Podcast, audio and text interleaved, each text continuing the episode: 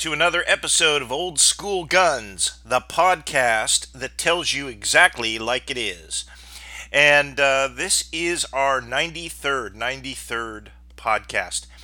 It's amazing when you kind of look, uh, Podbean, who I do this through. They, they produce all kinds of data and statistics and things.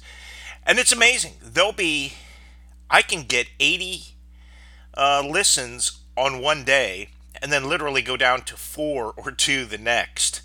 It's, it's absolutely amazing. And when you look at the demographics, uh, there are a lot of people that listen in occupied America, you know, New York, Massachusetts, a little bit in California, uh, Wisconsin, Michigan, you know, place that are blue states, which are essentially occupied America. Um, it's it's amazing, and but I do get also a lot in free America, you know, especially you know in the area I'm located, Kansas, Missouri, Texas, Oklahoma, all that. So it's very very interesting watching that though, and there are some from foreign countries. Uh, every practically every foreign country you can imagine in in Europe, um, at one time or another has at least one or two people listen. So it's amazing how uh, how that all looks at when you look at that data. It's absolutely fascinating. Sometimes it doesn't mean anything, but it's it is fascinating. Okay, as you know, this podcast is essentially in three parts, which is we talk a little bit about 2A. The first part is about 2A and political things that affect the Second Amendment. The second part is usually about the gun culture, gun creators, and gun influencers, and uh, all of that kind of stuff. And the third part, which is my favorite, is questions and answers. Questions and answers.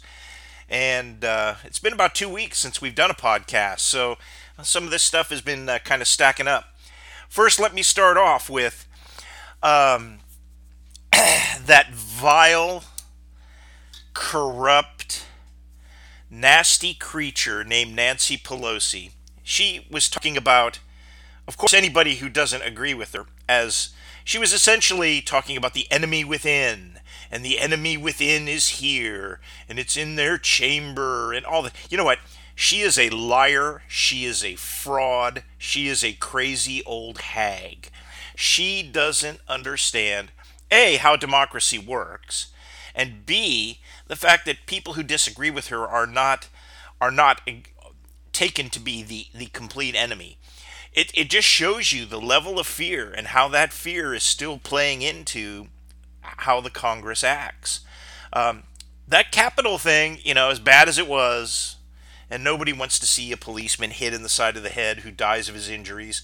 Nobody wanted to see that poor woman who was an Air Force veteran who was murdered by a Capitol policeman. It was either a Capitol policeman or a, uh, a Secret Service agent, but he, he came out and just, you know, shot her and murdered her. So nobody likes to see that kind of those types of things go on.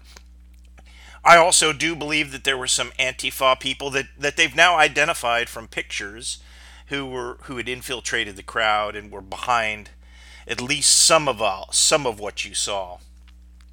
So anyway, but they're in fear and you know one of the biggest unreported stories is how many congress people and and I'm sure this covers both sides of the aisle because the Democrats many of them are just hypocrites are, are carrying firearms. I mean, I, I'm sure, and I don't think it's a large percentage. I would guess, I would say 15% probably carry firearms. And that probably comes out to maybe 50 or 60 of them, you know, across each aisle. Um, so it's it's a, it's amazing how the Second Amendment is good for me, but not for thee, is kind of how they look at it. And uh, I don't think that they are going to basically be able to enact a lot of sweeping gun control. I mean, yeah, everybody's all upset. The, the YouTubers are all upset about some bill that was introduced in the House. It's got all these draconian provisions. You know, if you get a divorce, your ex has to approve whether or not you can own a gun in the future. None of that is constitutional. None of this stuff that they're all spinning up about is constitutional and everybody knows it. And uh, you know, the fact of the matter is, it's it's just not going to stand up. So. Uh, I, I don't want to spin out of control on any of that because it's not a serious bill. It's just one of those bills that people introduce uh, to make a stand. So that's really all I want to talk about about politics and, and 2A. You know, it is what you see, you know, the uniparty, the party establishments, which are intermingled and inter, intertwined. You know, they're getting back to normal. They're happy. They're happy. Fox News is happy.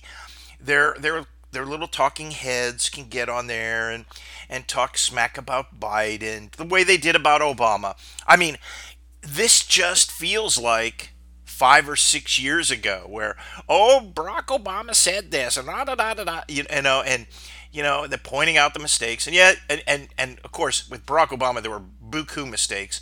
There's even more with Joe Biden. the first first day in office, he throws about fifty thousand people out of work with the Keystone the Keystone Pipeline, shutting it down.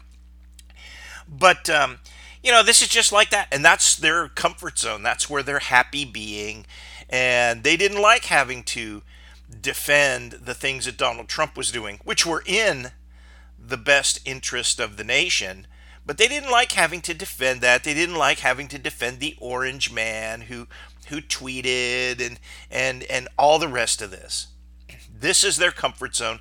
This is where they want to be. And this is why I really don't watch Fox News anymore. I mean, they're I'm I'm done with them. They're you know, they're just part of this media left-wing media education entertainment axis.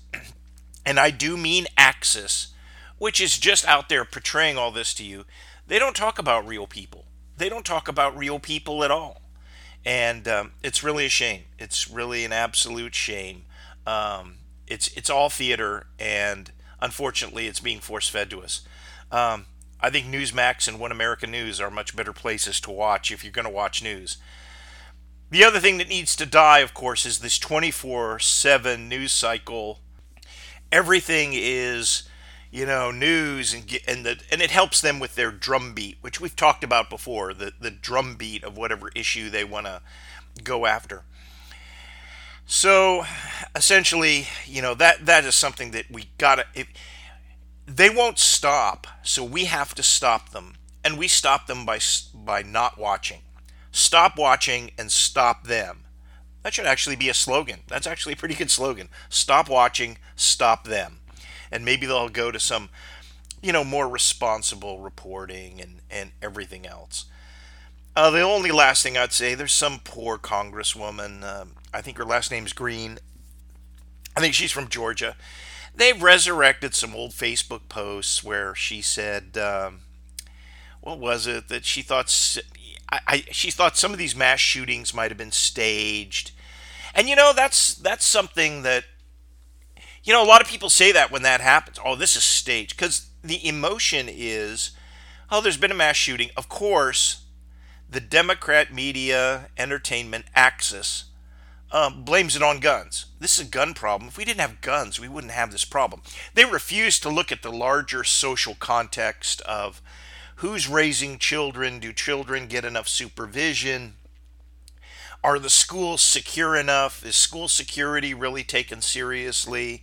Um, what kind of, how are things affecting uh, young people, such as violent video games, movies, and all this other stuff that's in culture? They won't look at any of that. They also won't look at the lack of supervision in schools, um, the lack of teacher supervision, the lack of parental supervision at home. They won't look at any of that but they will blame it on guns. So there's a reaction on the other side to say, well, this is all phony. It's, it's an emotional reaction. But you shouldn't hold that against people. If we held against the Democrats, if they were held to the same standard, none of them would be in office. Because Democrats say crazy stuff. Crazy, crazy stuff. AOC and her cow farts. And, and some of the rest of the nonsense that they spew. It's, it's like the old uh, William F. Buckley quote I won't insult your intelligence by actual, actually uh, asking you whether you believe what you just said. and I mean, you know, they don't. They don't believe 90% of the stuff they say. So I think I think other people should do that. But this is a, yet another reason stay off of social media. And if you can't do that, and some of us can't do that, you know, I keep track of relatives and everything on social media, so I can't just close my account. Never post something when you're hot under the collar. Just wait. And sometimes just turn it off. it's very easy to unfollow people. And you can still remain friends with them. Oh, I'm still Facebook friends, but you unfollow them. Uh, that's what I've done with several people. You know, uh, people who I didn't know. You know, old school schoolmates. You know, from from years ago. Uh, you know, it's kind of fun to keep in touch with them, but you know, when they start posting pro-democratic shit that shows up on my timeline, I'm like, I'm sorry, you're now unfollowed. And if they don't like that, then I can unfriend them. So there there is an escalation that you can do with people who you don't want to agree with. So anyway, that's the um, that's the political talk there. Let's go into something uh, a little more interesting: the ammo situation. And of course, I broke my own rule. I, I think gun forums Unless you're using them to get straight information, gun forums are mentally retarded. And I know that's not a popular word anymore, but that's what they are. Mental defectives uh, haunt those things, and some of them are actually probably good gun people and all this. But it's it's amazing how they refuse to even look at the beginning of reality. And one of them, a guy honestly posted, "Hey, what's up with ammo? If if they're producing all of this ammo that they say, because this is after we've had a couple of videos now on YouTube uh, from ammo manufacturers, one from Hornady and one from the CCI Federal Remington Consortium or or Empire, whatever it is, are saying, "Hey, we're we're cranking this stuff out like crazy, and you know the problem is you people are just buying it more faster than we can make it." Okay, I, I can accept that. if it were true, but it's not. It's not true.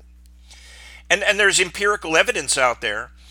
Um, essentially, uh, number one is if it's panic buying, how does that raise a case of nine millimeter Wolf ammo to six hundred, well, almost seven hundred dollars for a thousand rounds? How does that happen?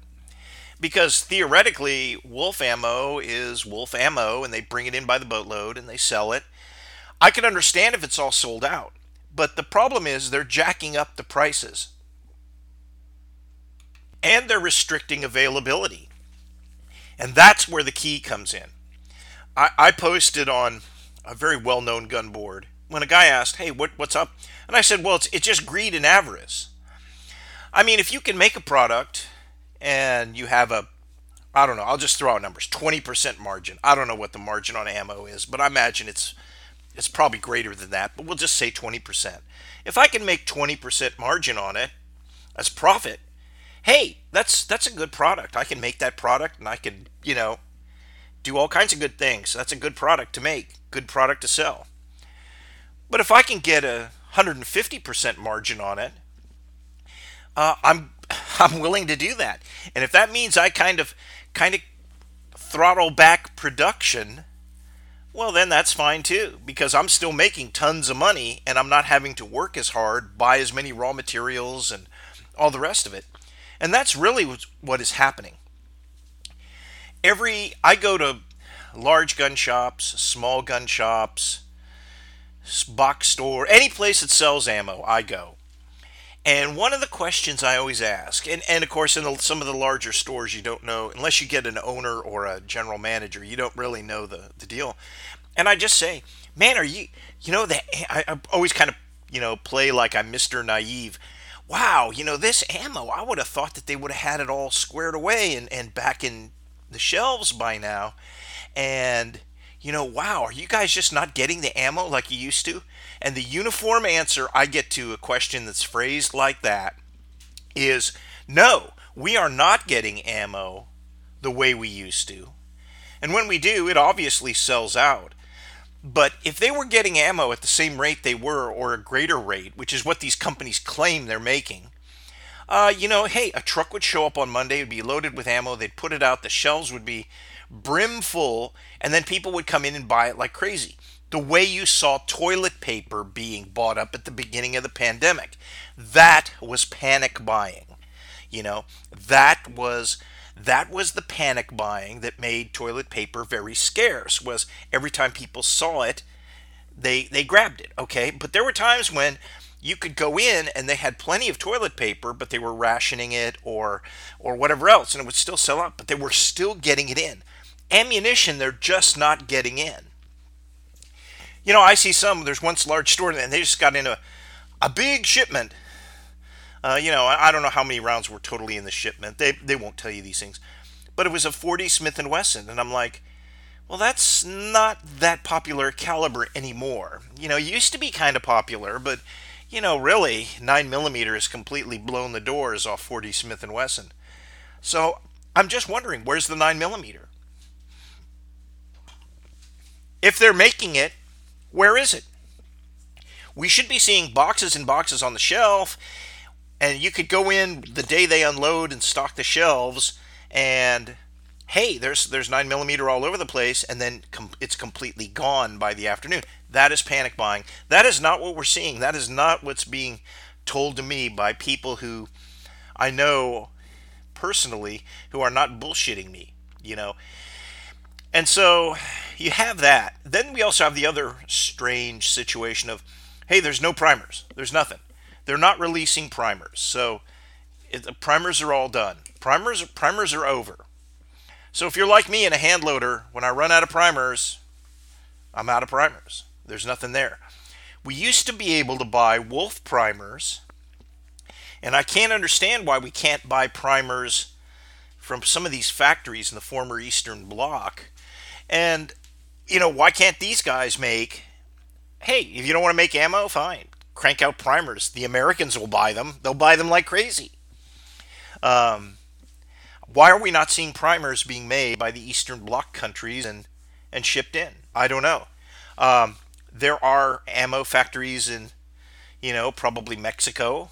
You could get get some. I don't know about Central America, but certainly South America. There's even government plants. You can go there and say, "Hey, I'll buy two million rounds of nine millimeter FMJ from you." Um, there's there's all these things that could happen that are not happening. That you would think that you would think that a year into it would be happening. Hey, I understand the initial rush, and we did have a perfect storm, which is continuing. The perfect storm was hey, we have a pandemic, this is really bad. Then we have all the unrest, starting with the killing of George Floyd and going through the summer and you know turning it into one of those summer of 68 you know which was is what all the liberals wanted. You know they just want the summer of riots. Well now they've had that. So now we also have the capitol riot. So or protest is really what it is. It's not really a riot. But we have that, so everybody's still buying ammo, and that, and of course, the election of, of you know, sleepy Joe Biden, you know, Mister Mister Honesty and Integrity in Government, as his kid is influence peddling and making millions of dollars. we have those guys. I'm sorry for the cough, but I, I just want to keep going. We have those guys, and that causes people to panic buy. They said this guy's going to make all guns illegal. Every every magazine is now going to be an NFA item, and all the all the rest of this nonsense. So this has been a perfect storm. I understand that, but there are ways that that capacity, excess capacity in other places, could be used to fill the gap, and it's just not happening. Instead, we get the whiny YouTube videos of "I'm tired of hate mail." Well, then produce more ammo. Go create at least a limited um, a joint venture with a few other companies. Hey, nobody really cares at this point. People are willing to buy Tula ammo. People are willing to buy it. And you know what? When that stuff is available, they're obviously still bringing it in. I just bought uh, some Tula ammo for my military match rifle shooting. And essentially, hey, it was $14 a box of 20, which, you know, hey, for 762 by 54R, well, that's fair. That's that's about what I was paying at Walmart when you add in tax. So um, there you go. Of course, Walmart won't handle it anymore, but uh, that's that's another a whole nother deal. So the ammo, but God, I posted. I said, "Hey, it's greed," and I laid out, "Hey, it's you know we're not seeing panic buying. We're seeing a restriction of supply." something quite different than panic buying. What we're seeing is a restriction of supply to drive up the price to the absolute upper limit that people will pay. And people will pay about 80 apparently about 80 cents to a dollar a round for brass 556 they'll probably pay well we know they'll pay 70 cents around because it's about 600 to 700 bucks for a case of 9 millimeter and that's a thousand rounds. So that just without shipping or any of the other goodies that get added onto that um, that's that's 70 cents a round right there. Just boom right there. So people are obviously willing to pay that much uh, for how long? I don't know. What is the pernicious effect this has on the shooting sports Oh, everybody does. Everybody does. Um, I have a good friend who started hunting season with his seven millimeter Remington Magnum, and he had nine rounds. I mean, because this guy's not a prepper. He's not. He's a hunter. He's a FUD, a hunter, and FUDs usually don't keep. And FUD calibers usually people don't store a thousand rounds of seven millimeter Magnum. You don't buy it by the case. Same thing with like you know 270 Winchester. These are all nice calibers and they're in nice rifles, but they're designed for hunting. The FUDs like them. And I don't use FUDs as a derogatory thing. I kind of use it as a, a way to say hunters, casual shooters together. But you know, FUD calibers are, they don't they don't chamber um, high use firearms like precision rifles, long range target rifles, and a lot of things don't get chambered in these because they haven't optimized the barrel twist and the ammunition to really get the to really get the the long range. I, I think my friend would be shocked, and I've never told him this, but I'm sure my six millim my six point five Creedmoor is a much better long range gun than his seven millimeter Magnum because his understanding of ballistics is different than mine and uh, you know he he won't. I mean, if he tried to shoot his at a thousand yards, he's not going to hit anything. Tell you that right now. Even with the, the very nice scope, it's not a target scope. So it's one of those ones. It's it's a, a, very high-end European scope, but you know you need to take the cap off, and I think you need a dime or something to to move it clicks. I mean, it's not designed for that type of shooting, and so a lot of people don't understand that. But also, that ammunition doesn't get that kind of use. People don't buy it by the case. But that stuff is completely dried up unless somebody's had it on the shelf.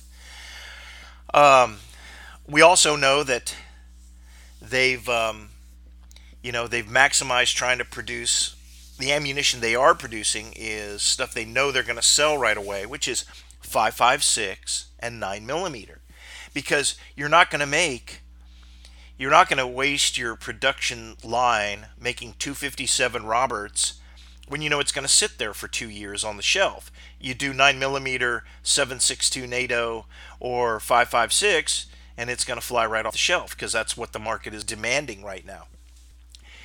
So uh, we actually have a question about this a little later on, but yeah, if you have a boutique caliber and you don't have any ammo for it, you you may be in for a wait. You shoot uh, um, you know, well, you know, you can just add a whole bunch. You can just name any FUD caliber that's not really a military caliber. And you know, they uh, and in the ammo manufacturer's defense, a lot of that stuff they just do as a seasonal run. You know, hey, they only need so much 30 40 Krag. They know they're not going to sell that much of it. So they produce it for about a month. They produce all they need for a year because they know how they know the sell rate of that ammunition.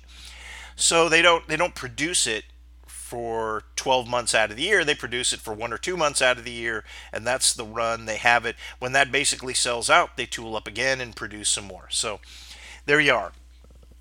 That's the ammo thing. We are being manipulated.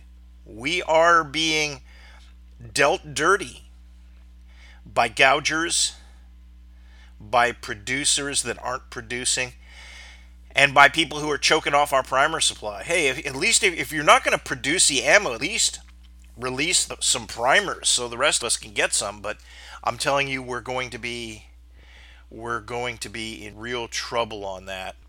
Um, if my My estimate, which is based on what people have told me, is that this is going to last another year. The major manufacturers say that, and it's going to last beyond that. But for 9 millimeter and 556, they think they're about a year behind. So it's going to take them another year to catch up. Then they can start, and then when they sustain that, they can start going back into the boutique calibers, you know, the smaller calibers, the FUD calibers, whatever you want to call them. Obsolete military rifle calibers are another another uh, um, part of that. If you need 8 millimeter Mauser, 8 millimeter Lebel, or 7 by 57 Mauser, I wouldn't count on seeing it soon. Um, it may be it may be two years before you actually see it. To get back to 2019, which may never happen price wise, but at least availability wise, we may get in there in two years. And that's kind of my thing. I was hoping it would be six months. I was hoping that by June the madness would have been over with, but I'm not really sure. And that's without any regulatory interference. You know, I think I think even the stupidest liberal, you know, the stupidest of the stupid, probably sees how vulnerable and and how you know if you can choke off the ammo supply, guns aren't a real factor. You know, because then everybody's going to stop using them and hoard on to what they have. Um, all that's going to do is kill the sport, and it's starting to have adverse effects on it right now. That's the ammo situation. Okay, talking about some gun culture content. And I hate. I used to. I used to talk about InRange TV all the time, um, just because they, they they say and do things that that make me uncomfortable. You know, they just they do they do silly things. You know, their their question and answer things used to be pretty good when they had the two guys there. You know, they had the Karl Kasarda and the Ian McCollum there, and they used to be pretty good. I mean, eh, you kind of had two perspectives. Yeah, you know, I, I didn't. A lot of times they didn't have answers that I particularly thought were well thought out or I agreed with, but it was at least a lot more entertaining. Now they've obviously gone their separate ways for one reason or another, and uh, part of that reason has to be that you know schedules and all this. But they're, they're now doing separate Q and A's on their on their respective channels. Well, this last one InRange did had the the person he brought in to do the Q and A with him was Tacticool girlfriend who looks to be an early 20s goth who you know and that's what it is she's she dresses like a goth and you know, she's wearing a mask to hide her identity because she doesn't really want people to know who she is. And and frankly, I, I watch it and I'm like, okay, I'm game. You know, maybe this person knows something about guns or likes guns or whatever, and you know, it's it's fine. It's it's fine. But they started getting into this bashing of the gun culture using some ridiculous stereotypes. You know that you know that you walk if you're a new gun buyer you walk into a gun shop you're going to get treated like garbage and you know they, they they're condescending to women and try to sell them little j-frame 357s and you know if that was ever even really true it hasn't been true in at least 30 years. Um, and i know this because my wife goes into gun shops. She gets better treatment than I do, and she's not really a gun person. one time, one time I went in and I looked at a. Uh, I was looking at a German Luger. This was back when they were affordable, and uh, the guy quoted me one price. And so then I wander away and I start looking at other stuff. Well, my wife, he did not know we came in as a couple. She came in and she she really saw me looking at it, so she went up there and started inquiring about it and they sold it to her for a hundred bucks less and she's not a gun person. So so the uh, the postulation that people get treated like garbage in gun shops just simply isn't true. And this has been time and time again this is kind of stuff has happened. She's been treated very well. And she likes a lot of she's like yeah let's go to that gun shop. They're so nice. And uh, you know, they, the, most gun shops today are very, very nice. They're very, very accommodating to women and new shooters. And, you know, hey, I'm sorry, Karl Kasarda and Tactical Girlfriend. You know, everybody realizes that shooting is not a race based or ethnic based anything.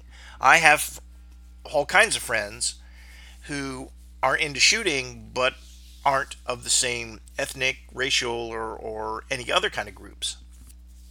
And maybe they don't. Maybe they don't have any friends like that. But but um, you know, to think that it's just a monolithic white guy. And of course they they want to insert boomer in there somehow. But anyway that's that's somehow they, they insinuate it. They don't really want to say it because they don't want the boomers to turn off their turn off their dopey youtube channel.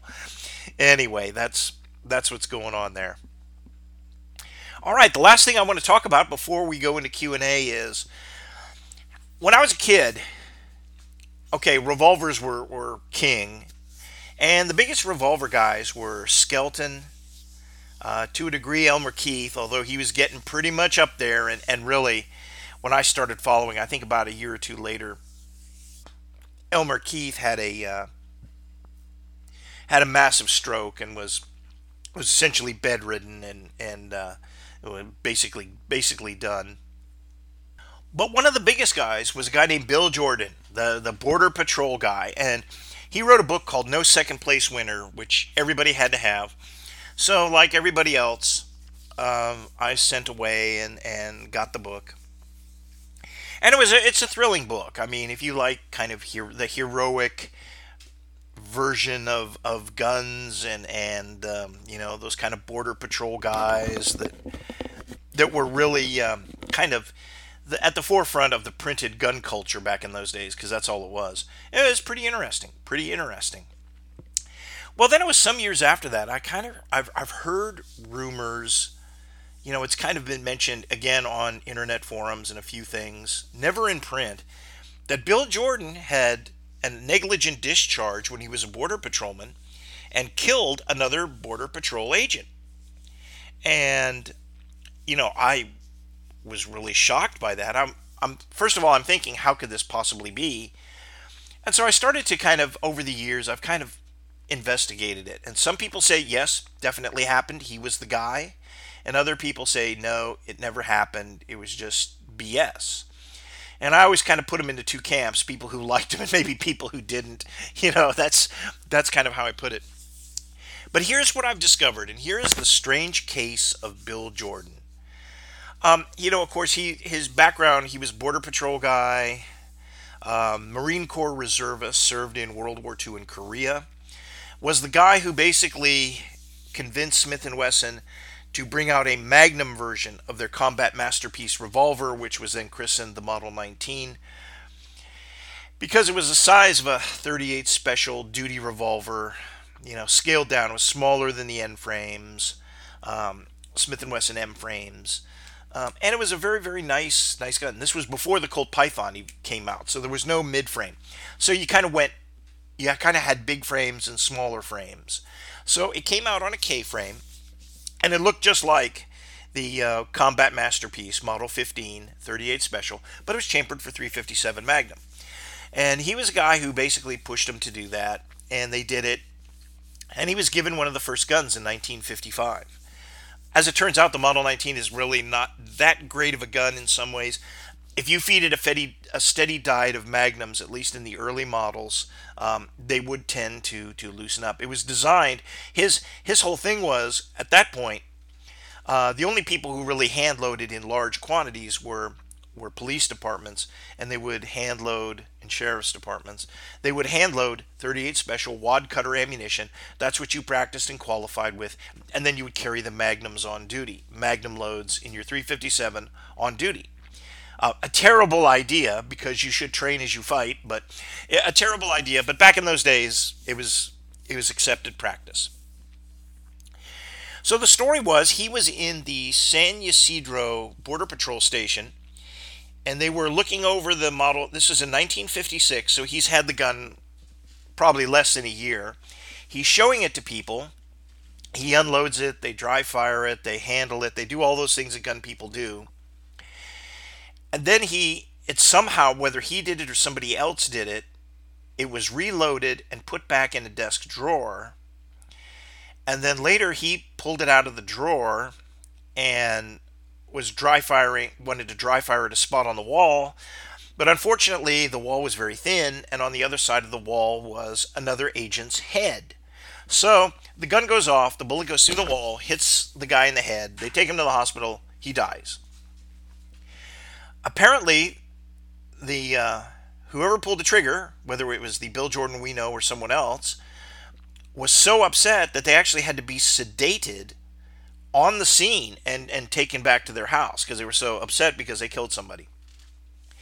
Now here's here's what we know. A lot of people say it was Bill Jordan, the guy who became the gunwriter, and the guy who became the NRA field rep guy, the guy who was on What's My Line, the guy who could quick draw and hit aspirin tablets, the guy who had giant hands that looked like baseball mitts. The guy who was born in 1911 died in 1998. Wrote No Second Place Winner. Was also one at one time wrote uh, the magazine column in Guns and Ammo. Jordan on handguns, and was really the guy who really did a lot of back and forth. Revolver versus auto. You know those those endless boring articles. Revolver versus auto, where he'd take one side and somebody else take the other, and on and on and on. Wrote a lot of things. Okay, so I managed to, nobody really will say it was him, but there are two pieces of evidence that could point towards him. The first piece of evidence is that there was a magazine article, which, not a magazine article, I'm sorry, newspaper article, which basically chron- chronicled the incident and it was on newspapers.com and it said the uh, the trooper who fired the the the, uh, the round was a William Jordan and they gave his age, and they gave his age is like 44. Uh, Bill Jordan was actually 45, closer to 46 at the time. The Bill Jordan we know is the gun writer. So that, that doesn't quite match up. Then there was another, um, it was basically a, an open kind of letter that, um, that the border patrolman who was killed had a 13 year old daughter. Later in life, she wrote a letter saying, Hey, um, my father never got to see me walk down the aisle or, or graduate from college or anything. And she said, I don't hate I don't hate Bill Jordan, you know, blah blah blah. So whether that letter is actually true or or you know, because it's it's I've not seen the original have no way to attribute it to the original author. Uh, who was this allegedly this man's child, and she would have been born about 1943, so she's getting up there if she's if she's still alive.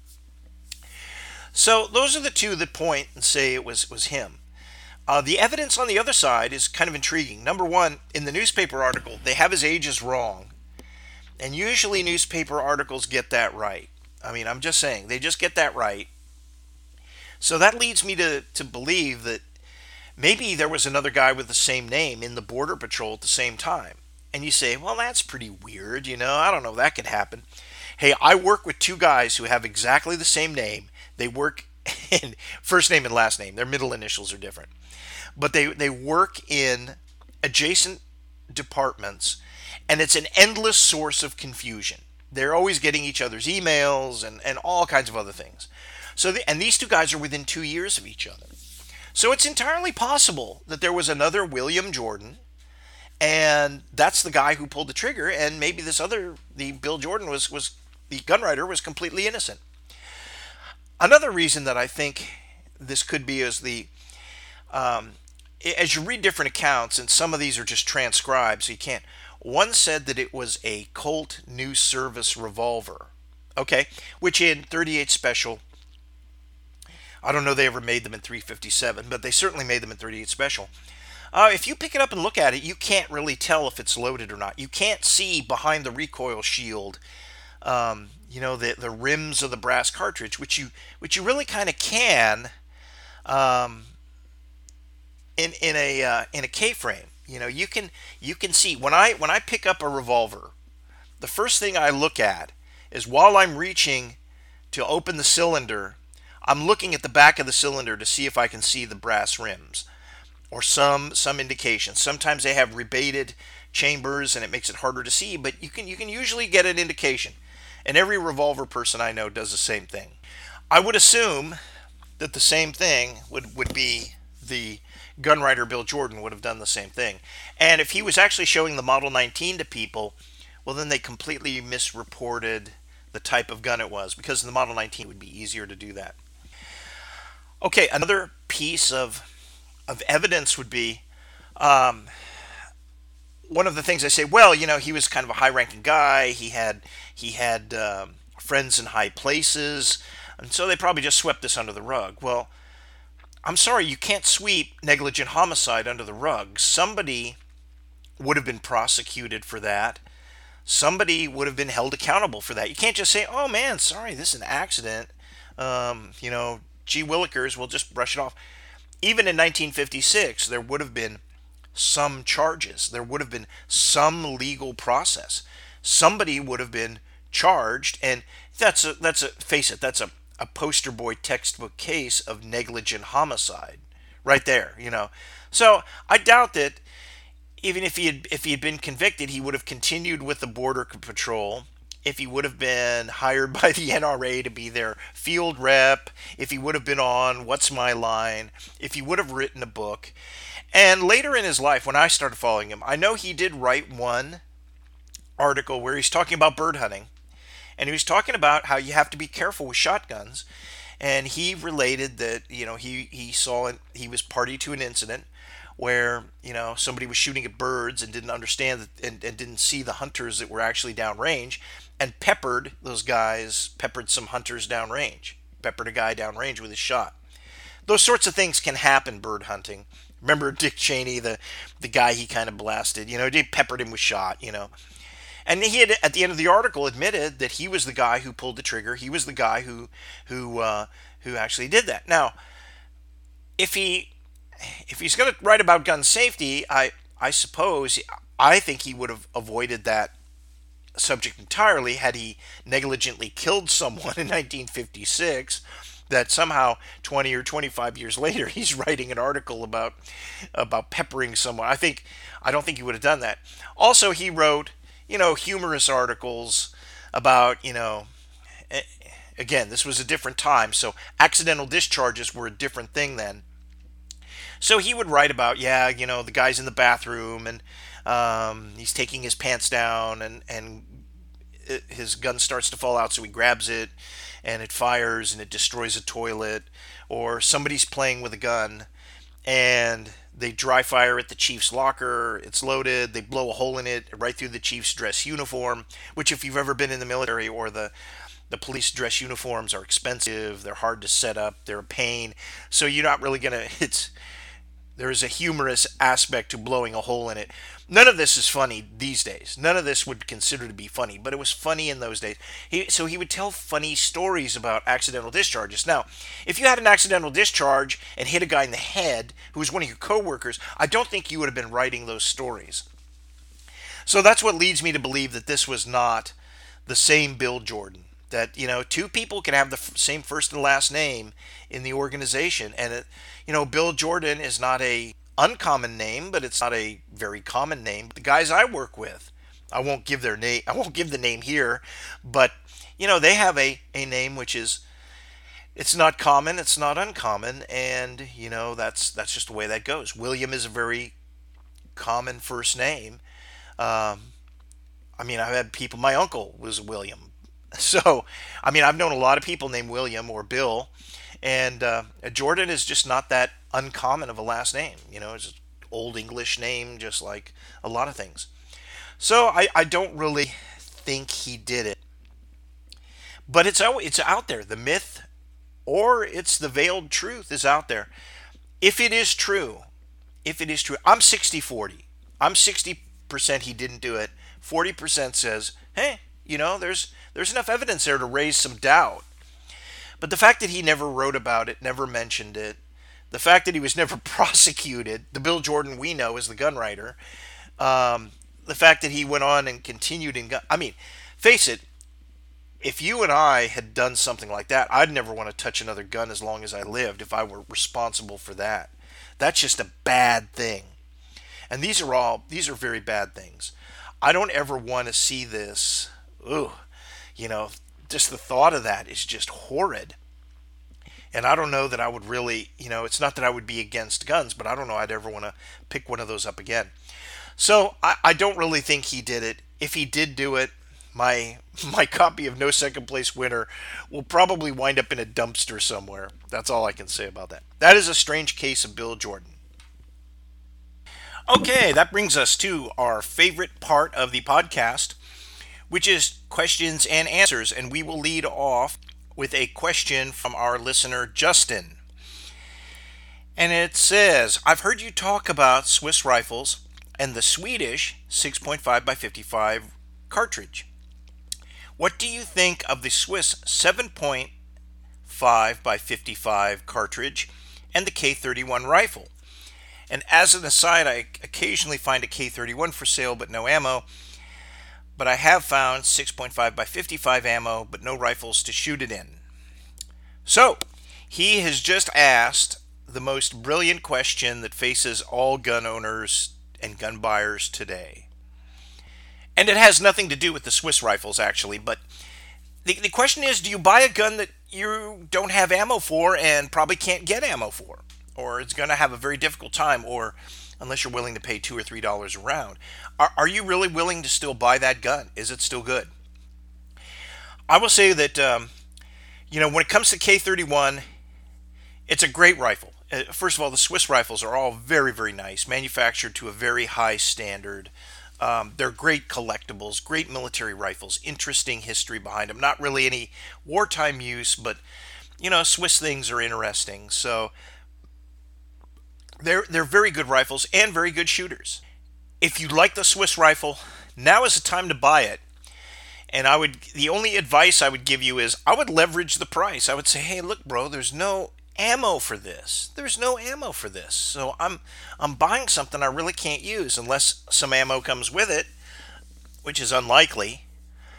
Um, I would use that as a way to kind of kind of drive a hard bargain and see how see how far that gets you. That's just my advice on buying it.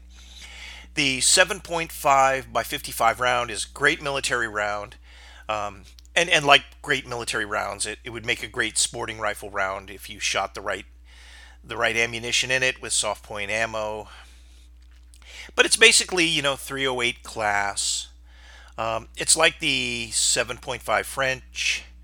Um, what's the other famous 7.5? Well, 7.5 French, 7.5 Swiss. They're they're just like 7.62 51 NATO. So it's it's a very very good cartridge that way.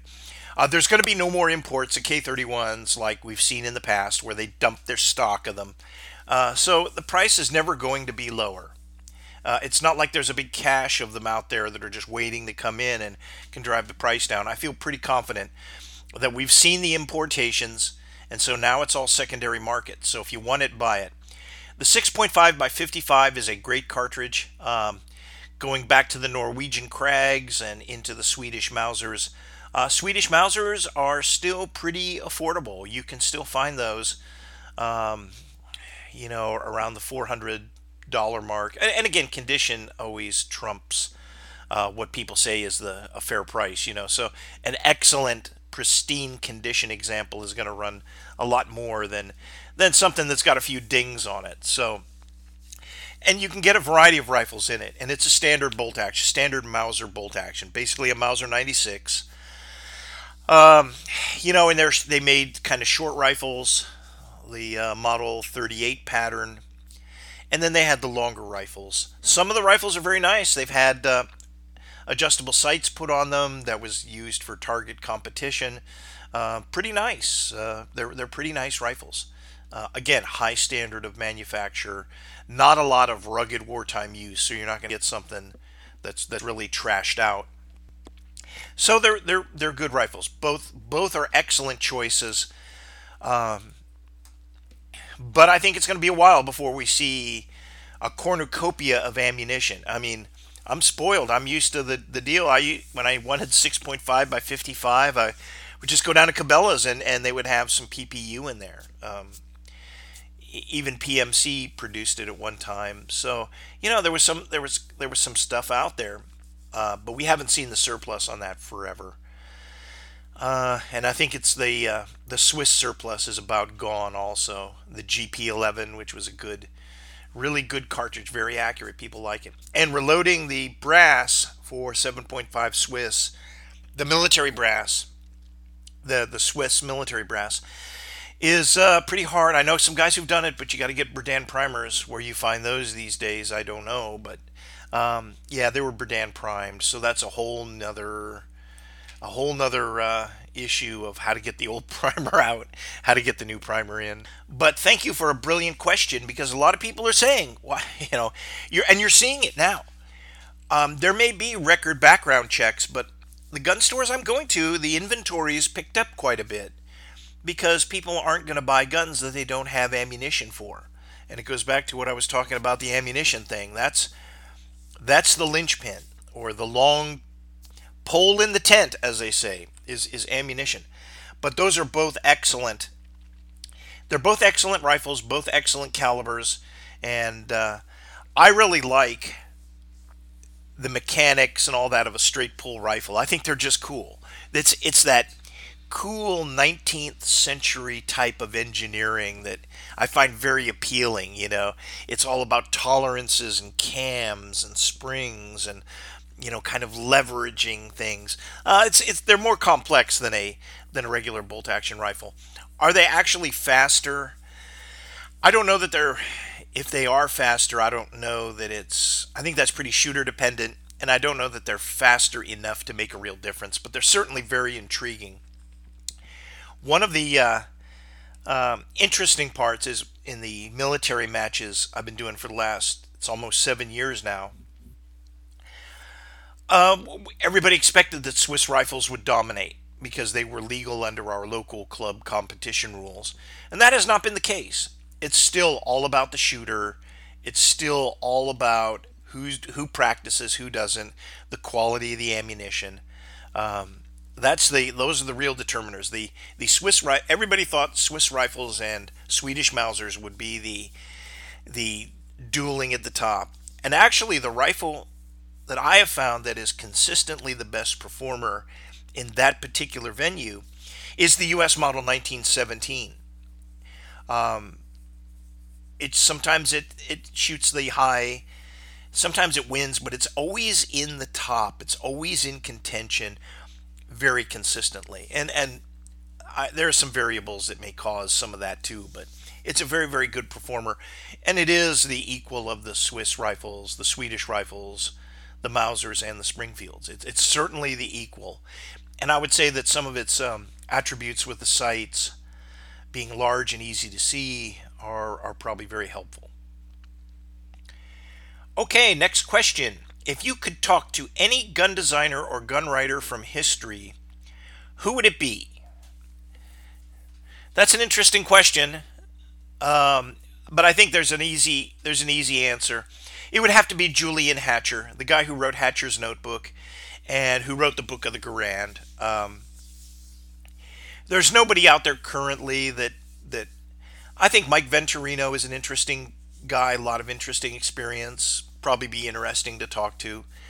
But I think you would learn more from Hatcher. Hatcher had that brilliant mix of practical plus a lot of technical knowledge. And it was really brilliant and, and he covered not only sporting arms but also the military arms that he was most familiar with and was an eyewitness to a lot of the things that, that went on. So he would be probably the most interesting one that I that I would want to talk to.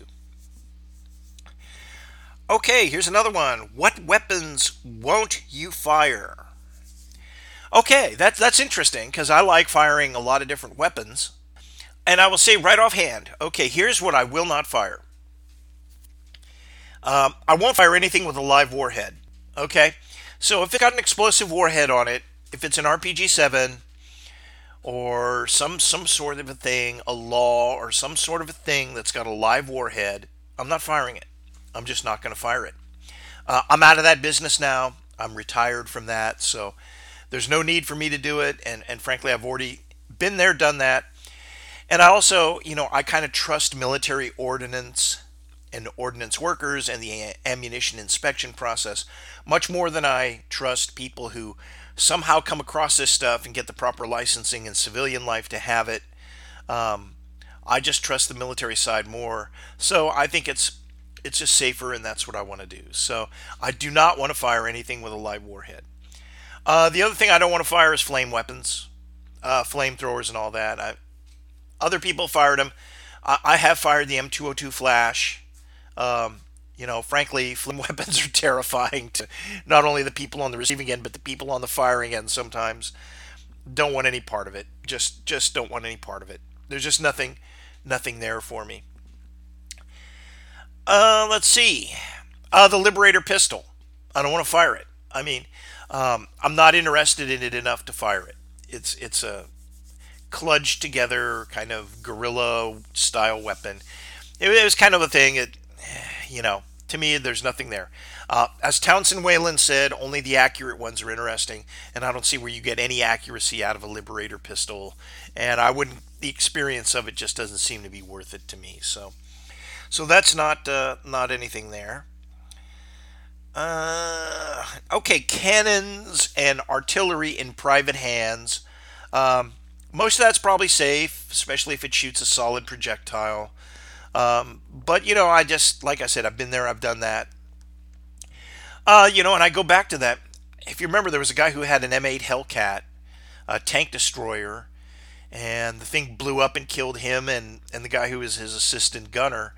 And it turns out that the you know the gun ring, the the breech ring, had been salvaged from another gun and all this. I mean, again, it kind of goes back to when the military sets that stuff up, they do a lot of inspections and there's a lot of lot of technical expertise that goes into it that civilian owners might not have. So, yeah, forget it. I don't really want to shoot some guy's tank cannon that he's pieced together. If you know what I mean, just just common sense tells me that's not the brightest thing in the world to do. Uh, the other thing I don't really want to fire are very large caliber weapons. Um, I've, I've, fired enough 50 BMG in my life so that I don't need to do it anymore. Um, not just not that interested in it. It's it's a neat caliber, but you know, a rifle that kicks you around. And I know that they say, "Oh, my 50 caliber, you know, I got I got the the whammo whiz brake on it." And okay, that's all fine, but I really don't want to shoot that. I really don't want to shoot a, a Lahti 20 millimeter cannon. I think these weapons are very cool. I just don't want to shoot them anymore. That just don't want to do it. Uh, Anzio Ordnance, if they're still around, they made a 20 millimeter cannon rifle. You know, I mean, uh, a lot of fun, but I don't really, I don't really need that. Um, same thing with, um, same thing with like elephant guns. I wouldn't shoot a 700 Nitro Express or the 959 JDJ or whatever that thing was. That, you know, I, I just don't need to do that. So, you know, you get to a certain age and you kind of worry about, hey, is this going to dislodge a cornea or retina or something? You know, I mean, there's, it's not just machismo. It's at a certain point, uh, something that you are that you think might have a, a possibility of injuring you and preventing you from doing what you really want to do. Uh, you kind of have to be selective about that. So, those are things I won't fire. Okay, in the current ammo shortage situation, is a 45 better than a 9 millimeter? This was asked to me by a guy who is a big 9 millimeter man, and he's like, well, you know, now that you mention it and you think about it, the big selling point of the 9 millimeter, the thing that killed the 40 Smith & Wesson, or is killing this 40 Smith & Wesson, is that 9 millimeter you have this selection of this high performance ammo that is as good as a 40 it expands as well as a 45 but you get less recoil and more capacity. Well guess what?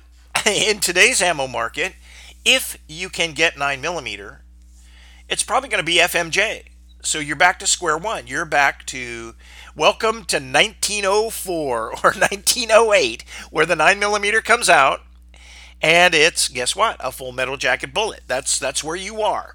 You're back. 115 no 117 years? You're back 117 years so welcome to 1904 uh, the 45 because largely it just shoots fmj um, you know you can go buy and, and you know they want ungodly amounts of money for this stuff but you can go buy if you can find it you know, occasionally you see 45. I saw some in Cabela's over Christmas. They had some boxes of 45 FMJ. You can buy that, and okay, welcome to 1911, but you still have a 45 caliber that doesn't need to expand as opposed to a 9 millimeter, which in full metal jacket the the chance of it expanding is, is extremely remote, if not impossible by the laws of physics as we know it. So there has been a situation where a 45 has a material advantage, a quantifiable material advantage over a 9 millimeter, where you can't slough it off by saying, hey, you know, I just got better 9 millimeter ammo, so neener, neener, neener. It's as good as your 45 and less recoil, more capacity, all the rest. So, yes, there are, yes, Virginia, there is a good case for the uh, 45. Next question Do you keep round counts on your guns? And the answer is no, I don't. I don't. Um, there's a reason for that. I don't shoot any one gun enough to we- to be wearing it out. I just I just don't. And I never I never did that. Round counts when I started shooting, nobody ever would have thought of round counts. Um, most people did it the way kind of the military does it and the way I was trained to do it. Military doesn't keep round counts. If they don't keep round counts, why should you? Uh, maybe the AMU does. Maybe those guys do. Maybe it's maybe the high end um, tier one snipers and all that. Maybe they keep round counts on their equipment, but the, the regular military does not. And uh, for for small arms anyway, they they might for tanks and all that. But um, I think what they actually do is the military has always been into inspecting, and that's why you had those gauges, muzzle wear gauge, throat erosion gauge. Those were the important things. Not trying to be an accountant and keep track of how many how many thousands of rounds because all the round count does for you is say, well, hey, conventional wisdom says that at 10,000 rounds, this barrel is probably toast. Well, maybe it is, maybe it's not, and you could certainly replace it on that. But what the military solution would be to to gauge the barrel and see if it's still serviceable, see if it falls within their acceptable guidelines. And if it does, they'll continue to use it until such time it does not. So there you go. That's why I don't keep round counts. Plus the fact that just the mathematics and, and the mechanism and all that is just it's just a lot of it's just a big pain in the butt. So I don't do it. That's just that's just the way it goes. Okay, what is the best caliber for a black powder cartridge rifle? Hey, we talked about this once before. I had this question, a similar one to it once before. If you're getting into black powder cartridge rifle, get into 4570, even though it's the most common and most boring and pedestrian of those cartridges. For your first rifle, get a 4570. You can still, you know, in, in normal times, you can get brass, you can get bullets unlike the exotic rounds, you know, 45 120 or 110 or or you know even 45 90. It's it's you can get brass anywhere. Um, the major major manufacturers still make it. They still make some some lead bullet loads. You can buy lead bullets from a variety of sources that are that are designed for black powder cartridge rifles. You can do all that, and it's a it's a lot more trouble free than having the cool exotic caliber that's that's a lot more trouble. So 4570 is the way to go. And as you if you really get into it and you buy additional rifles, then buy the cat buy the other calibers, you know, by all means. But 4570 is the great place to start. And if you decide, hey, this is as far as I want to go, hey, you've got a great trouble-free solution that performs well and if it's something you want to get out of, it's going to be a lot easier to sell a 4570 than it is something that, you know, um, 4090 or something, you know, or 4075 or some of these other other um, less well known and more exotic cartridges. Okay. Do you believe in hypervelocity cartridges? And the hypervelocity cartridges they were talking about were the like the Fort Scott um, munitions, where they, they have the all bronze or all copper bullet, which is very very light, and it moves out at a very very high rate of speed. Do I believe in those? And well, the Fort Scott ones I like because they shoot point of aim. That you you would think the fear I always have with these things is that they're going to you know be shooting four feet high or something, or way off to the left because of some weird dynamic with the barrel, or, or is there going to be some kind of stability issue because they're so much lighter? And you know, is the design really compatible with the rifling in the in the pistol? But Fort Scott got it right, and their munitions are, are very very good, and they shoot and they're they're accurate. They they group very accurately. Um, my Star BKM just shoots them right up. It's great. It's a great round for that. So I, I do think that there is a good place for them. I think they're cool, and I, I like them. Um, the cost is, of course, prohibitive, and I don't even know if you can find it now. It's one of those things that hey, you get used to it, but you know, if all I can buy is Tula ammo, then that's what I'm going to shoot, and that's what I'm going to carry. You know, I'm not sure I'm going to carry something I don't shoot. So, you know, at least I have a known and practice with the Tula ammo. So the the hypervelocity stuff, I'm afraid that's a function of the market and the market being able to support that kind of a niche loading for the cartridge. Okay, what the last question, our last question. We're kind of going a little long this time, but that's okay. Why do you podcast? And I thought that was an interesting question because I I never really have given it a, a defined granular answer as to why I do this. But I can I can tell you um, just kind of kind of from the uh, uh, top of my head here. Um, the reason I decided to start a podcast was I was listening to content both on YouTube and in other podcasts that I thought was childish, misleading, and, and just flat out wrong. Um, and I'll start with podcasts. I, I listen to a few other podcasts. Most of them have multiple hosts, and a lot of them are younger. So it turns into this millennial bromance thing that, you know, all of a sudden they're talking about popcorn. All of a sudden they're talking about this. And they're bleeping out the F word and the F bombs and all the rest of it. Uh, the, the gun content wasn't there. Or it's this 2A culture war stuff that just goes on and on and on. And uh, I don't think any of that's bad, but it just wasn't what I was looking for. Um, the stuff on the stuff on YouTube, outside of the very technical things people do, um, most of it is horrible. And and what pushed me into podcasting, what pushed me into it was, I was watching one of these things, and this this guy was a grade A moron. And so he he was talking about how much he hates hates the M14 rifle because it prevented us from having the FNFAL in 1958. And I, I just sat there and I said, you know, the guy actually has some, there are some points that you could make in that argument, but this guy's not making them. And he's coming across as an uninformed, uh, basically an ignoramus.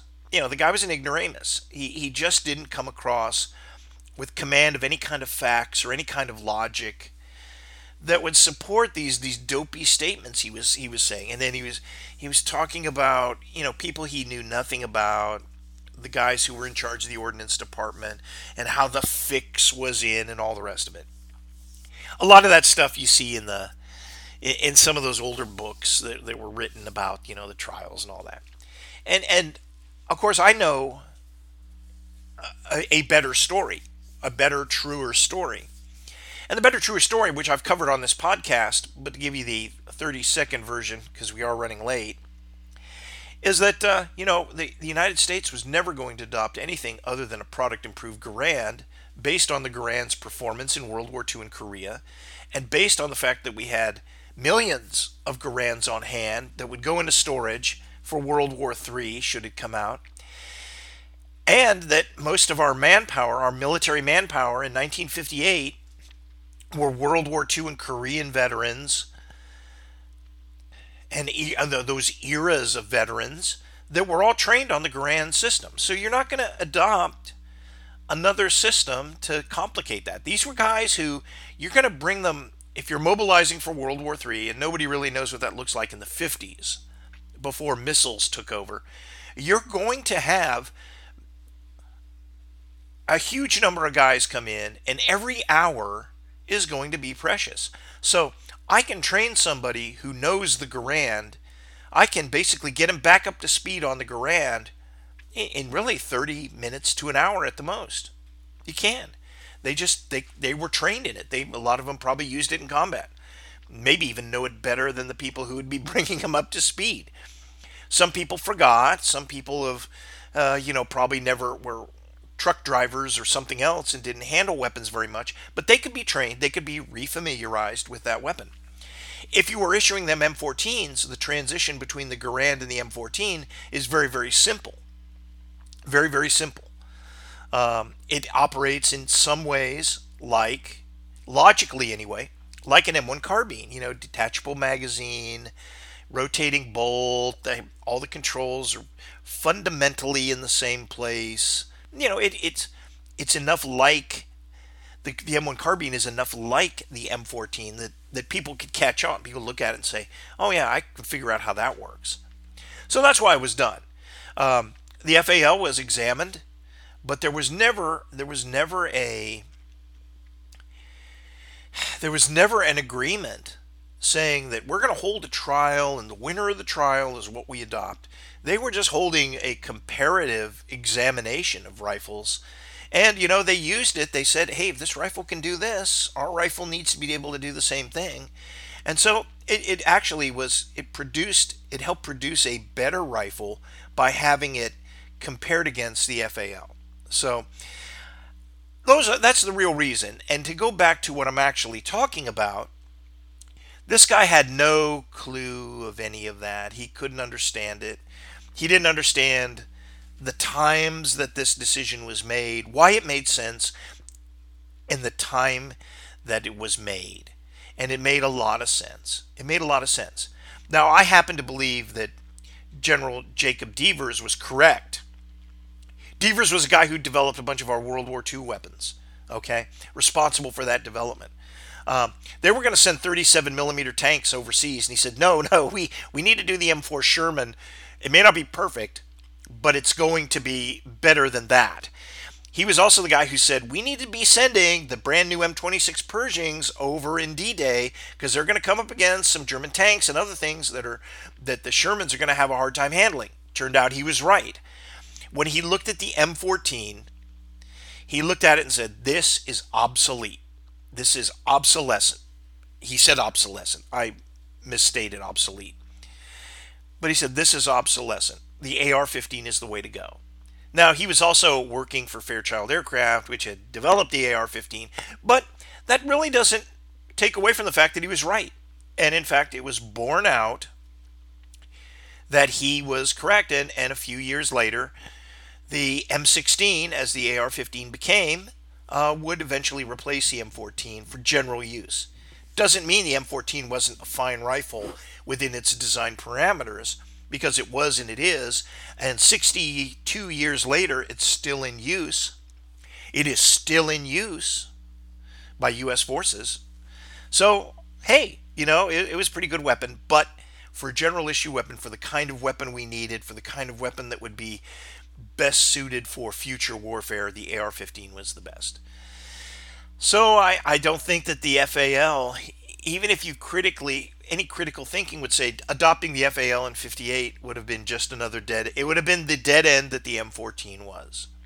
The M14 was a dead end. It, it went so far and then couldn't go any farther. It could not go any farther. I would, I would argue with you that the, the rifle had everything been just a straight competition and everything, the rifle that would have been adopted eventually would have been the AR-10 because it was it had attributes to it that of both the uh, M14 in caliber and the AR-15 in handling.